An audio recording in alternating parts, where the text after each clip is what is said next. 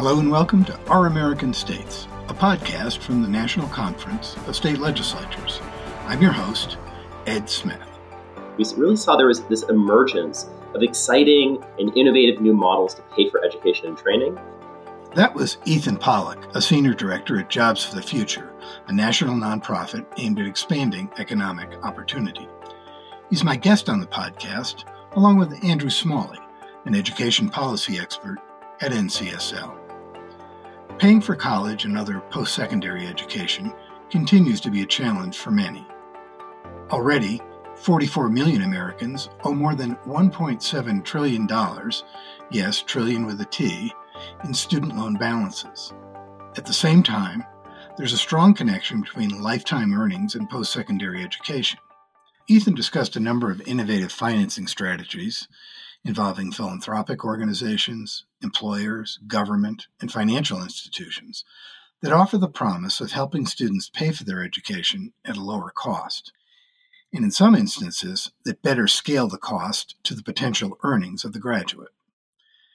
Andrew explained the steps states are taking to help facilitate these innovative approaches and also broke down what most students and families pay for post secondary education.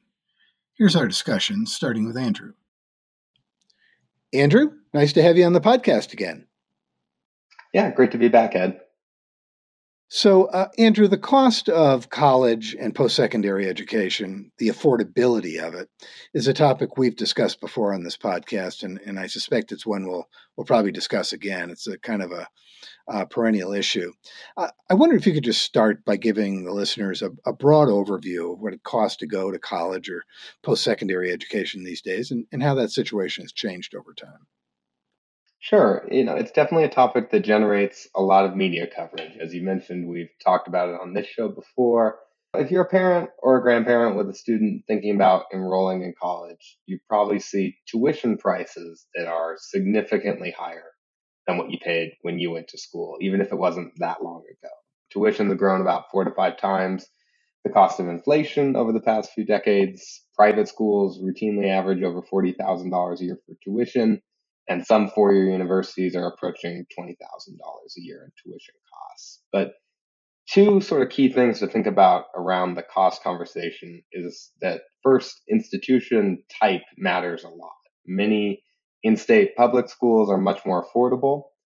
And the second piece of it is that the top line numbers generally reflect sticker prices that don't factor in financial aid and the significant discounting that many low and middle income students can receive.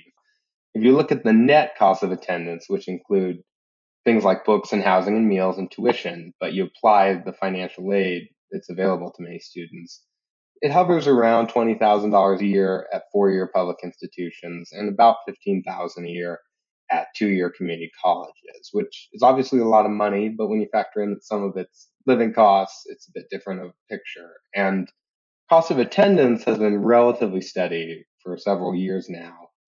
The other piece of context here is that what the data suggests is most students who graduate will see a pretty good return on that level of investment the data shows that nearly all students who attend and graduate from a public college or university or private nonprofit school recoup that net cost within the course of their career. But it's important to, when we're talking about this, you know, speaking of graduation, that gets at something that maybe sometimes doesn't get enough focus in the cost equation. If we're talking about $20,000 a year for a four year degree, but nationally, only about four in 10 students are going to complete that degree within the four years that we traditionally assume a college degree is completed in. You know, many institutions have measured completion rates in six year windows, eight year windows, and there are methodological reasons for that. But the reality is that a pretty large chunk of students are either taking a lot longer and paying a lot more because they're doing this for more years, or they're failing to complete and leaving without any degree or credential of value. And that's, I think, a lot of where the cost discussion really leads. Well, I think that's a good point that the value of a post secondary education in terms of later earnings, and, and I'm going to talk a little bit later in this podcast with Ethan from Jobs for the Future, and, and he makes that point as well. Uh, I, I, I guess I'm very surprised, maybe other people know this, but the notion that only four in 10 people graduate in four years is a surprise to me, and I can see where that completely skews the financial issue. If you're, again, a parent or a grandparent, as I am both, and worrying about education for uh, for your kids and grandkids. So, given all that that you've just laid out, uh, how do most students pay for college in 2024? So, as I mentioned in the discussion around cost of attendance, the majority of students receive financial aid, either from federal government, from a state scholarship or state program, or directly from the institution. Almost two thirds of students receive some kind of grant or scholarship. There's about 5% of students who receive federal work study funds. Those are obviously not funds that have to be paid back. Also, surveys show that the majority of college students, sometimes even as high as 80%, work at least part time while enrolled. So they might be using some of that money to pay for their expenses. Obviously, beyond the realm of just scholarships and grants and working, there's a lot of attention around student loans, which are, of course, a significant source of funding for many students. We know a bit more than a third of undergraduate students will start borrowing. And you know, by some metrics, overall undergraduate borrowing has declined a bit over the past decade or so. Some of the really high levels of borrowing are driven by graduate students. But of course, there are still significant concerns around student loan debt, particularly for low income students, students of color, and especially, again, those students who don't complete a degree or credential.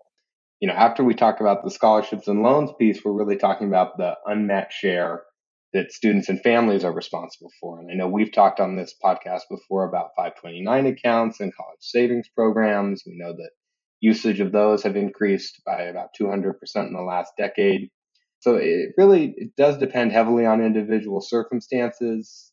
You know, there's some data around this that suggests on average, students and families pay out of pocket about half the cost of college. The overall takeaway is really that there is no concise definition of cost and how students pay because it varies so drastically based on situation, institution attended, time to graduate, and things like that. But it is fair to say that there's a growing trend, a trend that you know parents and families and the individual students are paying a growing share compared to what they were expected to contribute a few decades ago. So, Andrew, you pay a lot of attention to what legislatures do in this area, of course. And I wonder if you can talk a little bit about what they're doing and how their approach has changed over time and what that means for students in their state. So, yeah, around the state funding conversation in fiscal year 23, states provided over $112 billion in total fiscal support to higher education. That's an increase over fiscal year 22 and states have increased fiscal support over the past decade after it notably declined during the Great Recession. Today, the situation we have today is that higher education is the third largest single budget area in state budgets. This is obviously a major budget priority for states, and how states provide that funding is really a diverse landscape, but I think it's fair to say it's basically through two streams here. There's the direct appropriations to institutions and higher ed coordinating commissions and the like in states.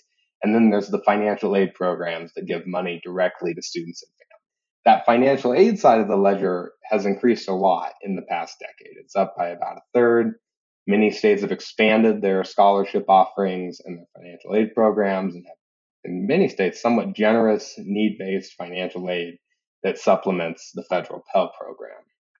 The direct appropriation side is the is much more significant though however in the state spending context because that's about 78 80% of state funding is the direct appropriations to the institution one of the biggest ways states can tailor their funding to meet their post-secondary goals and how states distribute that funding there's a lot of nuance there most states have a relatively complicated approach to doing this. Some do it more simply than others, but many states don't even do it the same way they would appropriate to a four year college as they do to a community college. So there's a lot of differences in structures of how the, these funding formulas work.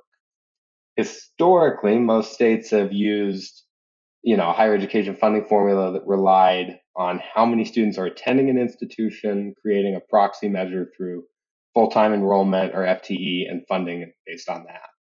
But over the past, you know, several years, growing number of states have sought to include kinds of performance metrics to incentivize goals such as you know boosting completion or having a higher representation of underrepresented students and so a majority of states have some element of performance funding built into how they appropriate higher education spending today.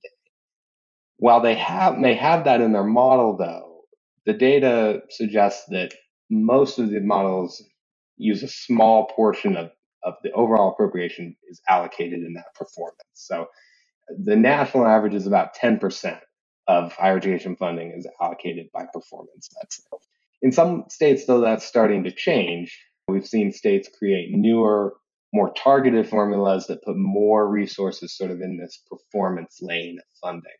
So, Texas, for example, last session passed a new formula for community college funding that includes metrics like successful dual enrollment, successful transfer to a four year institution, and then, of course, degree and credential completion. Colorado has done work to modify its funding formula to increase funding for Pell eligible students, underrepresented minority students, and first gen college students. There's a lot of work, and these funding formulas really are moving targets. States modify them, amend them, and they're trying to you know reflect the workforce goals of their state and their higher ed goals as well. Beyond just the sort of funding formula component here is also that states are sort of experimenting with different kinds of programs like Pay for Success, which is, you know, Virginia Fast Forward is one of the most well known models of this, where students pay a third of the tuition cost when they register. The state pays a third once the training is completed, and then the state pays that last third once the actual credential is awarded. So New Jersey also has a pay it forward model to provide zero interest, no fee loans to participants who are working in high quality jobs. And I think with these programs, what you see especially is a connection to workforce needs. We see a lot of momentum around state financial aid programs targeting specific professions, specific workforce needs. South Carolina, Colorado, and uh, many other states have passed scholarships for specifically high need occupations where they're experiencing shortages, things like nursing, education, construction. So there's a lot of energy overall on a lot of different fronts on both the funding formulas front, the financial aid and other type of programs to look for ways to reduce the costs, split costs among, you know, not so, so there's not such a large burden on students and families and drive post-secondary completion so that students leave with a degree or credential of value.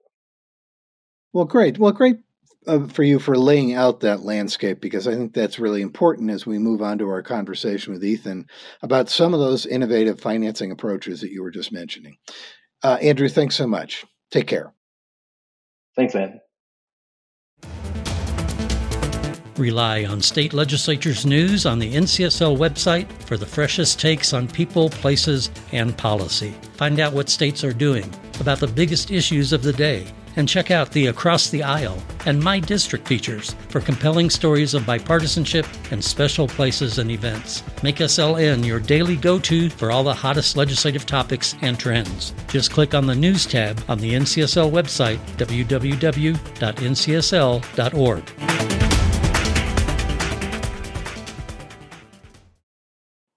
Ethan, welcome to the podcast. Good to be here, Ed. Thanks for having me. So, Ethan, you're a senior director at Jobs for the Future, and I wondered, just to get started, if you could tell us a little bit about the organization, its mission, and, and your role there. Sure. So, Jobs for the Future is a national nonprofit. We focus on expanding economic opportunity, mostly through higher ed and workforce programs and designing career pathways. We leverage really deep partnerships with employers, investors, entrepreneurs, policymakers, education, and workforce development providers. We, as you can tell, we kind of we do a lot in this space, which is appropriate because there's a lot to be done.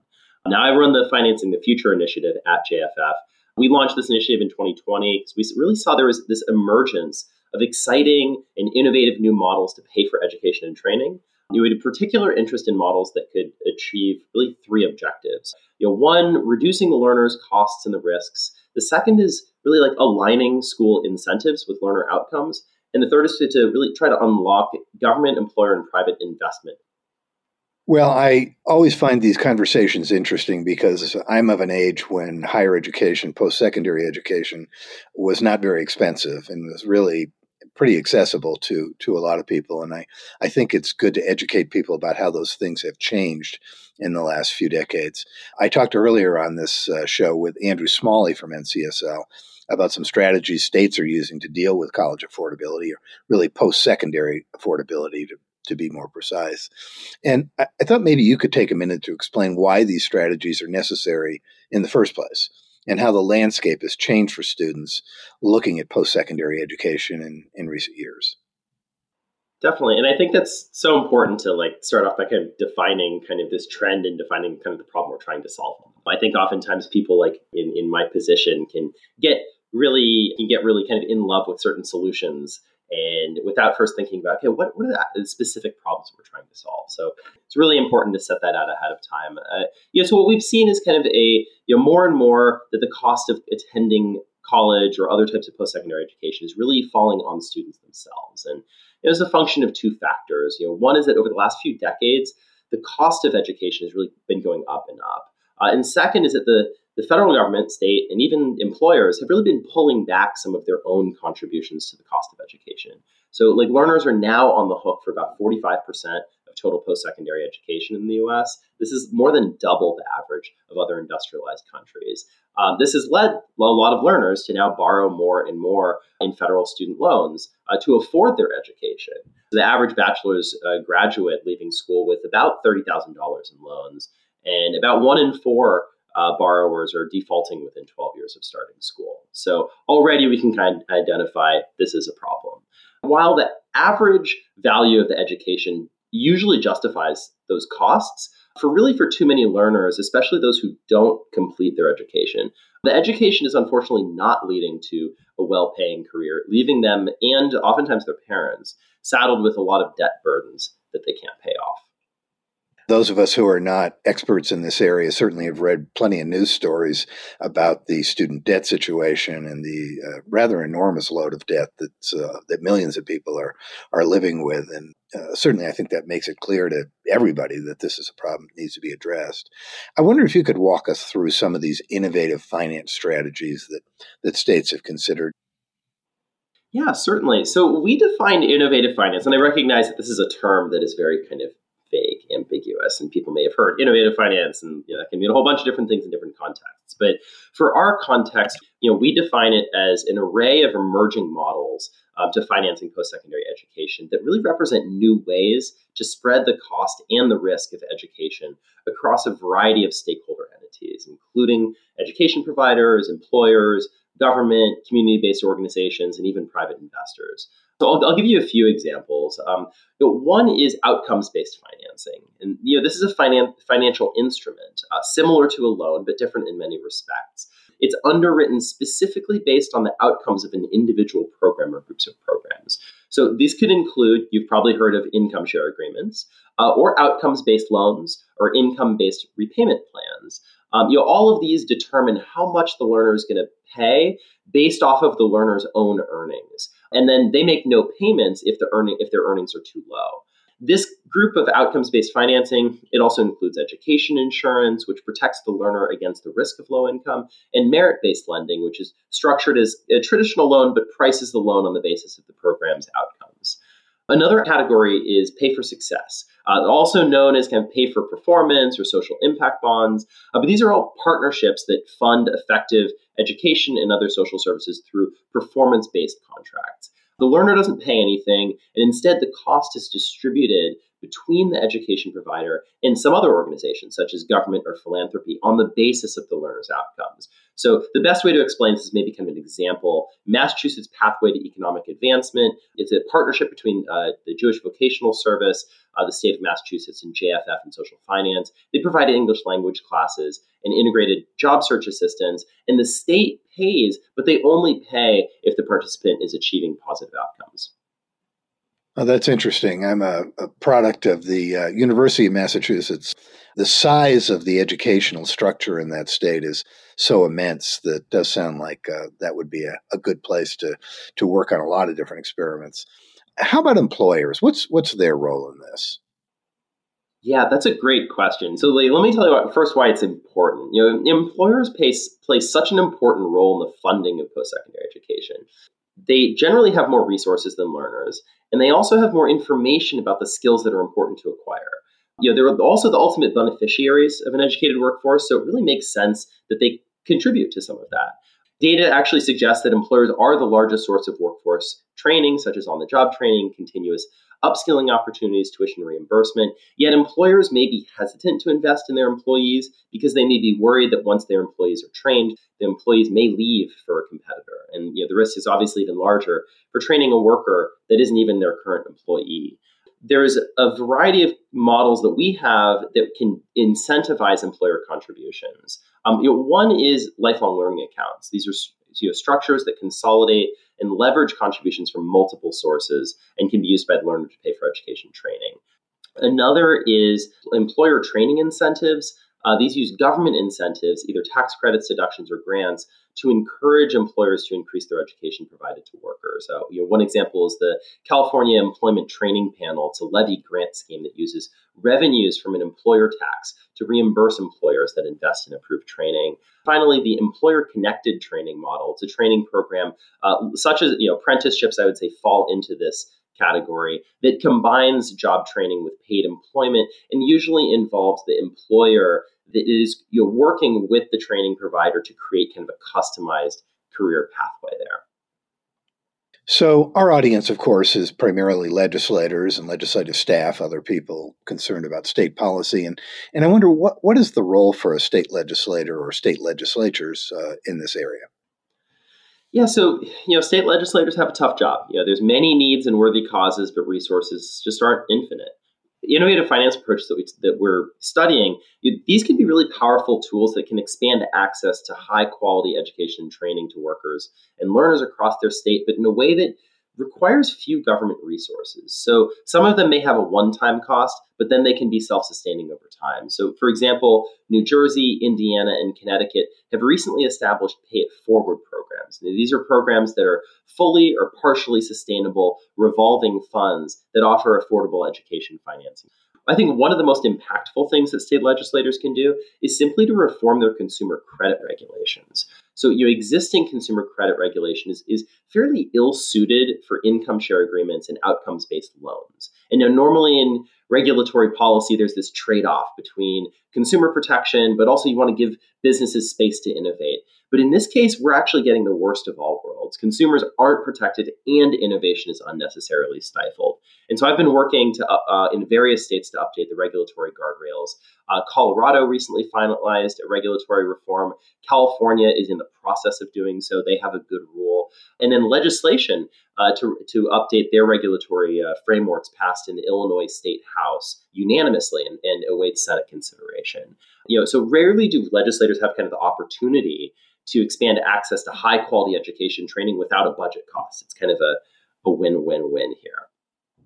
Oh, that's very interesting. I don't think most of us would have thought of that as as an area uh, where legislatures could act. These are all programs. It seems have a great upside for for learners, but there's always risk to these things as well. And I wonder if you could just talk a little bit about what kinds of concerns you folks have that if this isn't done correctly, it could be uh, a problem for some people.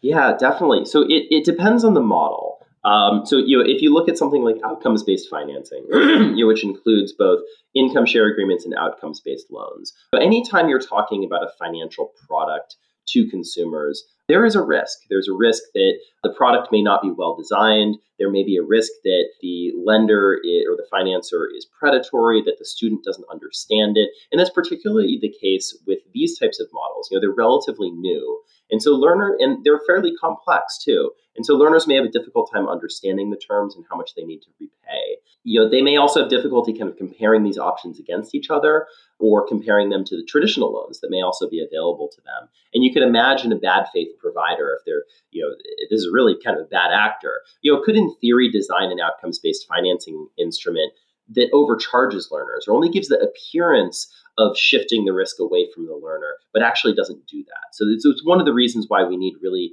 you know clear, strong, and intentional regulatory guardrails.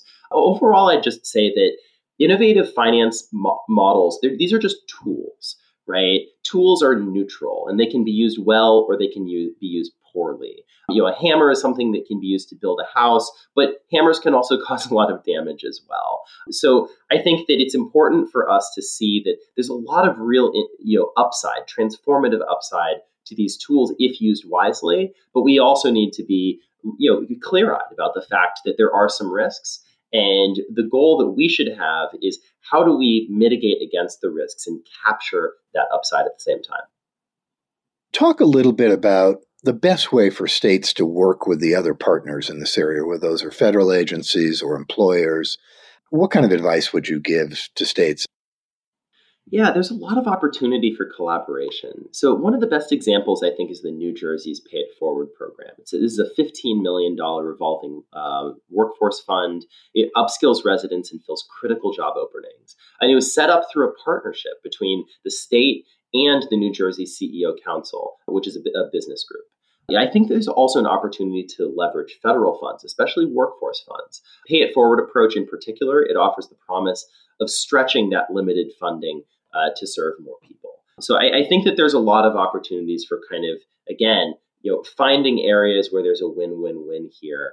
There is some money that is that is in the system. I think it's really a question of how do we leverage it, and if we can leverage it wisely by using these tools, I think that a variety of different stakeholder groups are are going to be very happy about that and want to be a part of that. Well, Ethan, we've hit on uh, a few of the different innovative finance strategies, but this whole thing is a huge topic, and and I wonder if there's as we wrap up here, if there's anything else you'd like to point out, share with our listeners before we uh, before we finish. One of the things that I try to hit on every time I do an interview like this is the importance of uh, state data infrastructure. I know it sounds so boring and so kind of tedious, but it is so so important. And we've heard, you know, I, I, know I've I've listened to your podcast before, you know, kind of, and, and a lot of other podcasts in this area, how important you know the data infrastructure is for learners to be able to understand, you know, what you know the the, the quality of the the training that they may be doing. It's important for government to understand, right? So they're able to assess: do we want to be funding this program or not? Um, but in addition to that you know, having a better labor market data infrastructure can also help these innovative finance tools. So, you know, many of them are you know cumbersome. They lack accurate or relevant statistics. Um, they may not have standardized data. This makes it really difficult for innovative finance providers to accurately price their products because the student payments are contingent on income, and that income is going to be harder to predict if you have poor data. So, if you have better labor market data that is connected to the um, you know enrollment data from a variety of different programs. So you have a good sense of what the outcomes are going to be of those programs. You can be a lot more precise when you're underwriting some of these financial products and therefore you're lowering your risk as a provider and also able to then offer more favorable terms to students. So you know the, the issue of uh, data infrastructure is much larger than a lot of the innovative finance solutions that, that we work on at JFF but it is just this is just kind of like now more than ever. You know, this is just one more reason why you know state legislators should really truly invest in creating comprehensive, standardized, um, you know, state longitudinal data systems. Well, I have to say that in all the boy, more than 100 podcasts I've done on public policy topics, that is probably the one thing that always comes through is data, data, data. And if you don't have robust data, you're at sea because you really just don't know what you're doing. So great point. Ethan, thank you so much. This is a really important topic, and I know that we're going to visit it again. So take care. And it was a real pleasure. Thanks for having me on. I've been talking with Ethan Pollack from Jobs for the Future and Andrew Smalley of NCSL about new ways to help students pay for secondary education. Thanks for listening.